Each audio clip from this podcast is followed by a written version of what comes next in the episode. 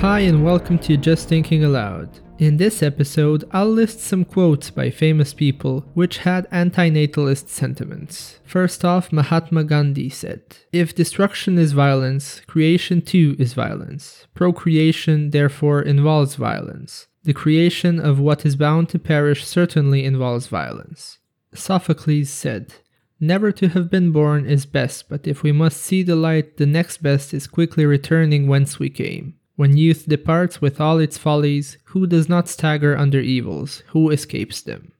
Arthur Schopenhauer. If children were brought into the world by an act of pure reason alone, would the human race continue to exist?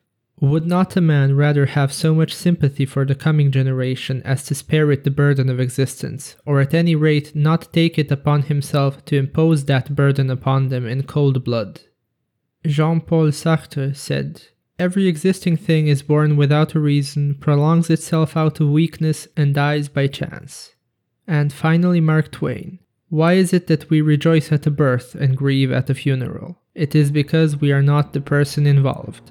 What do you think about these? Share your thoughts with me and others on YKYZ.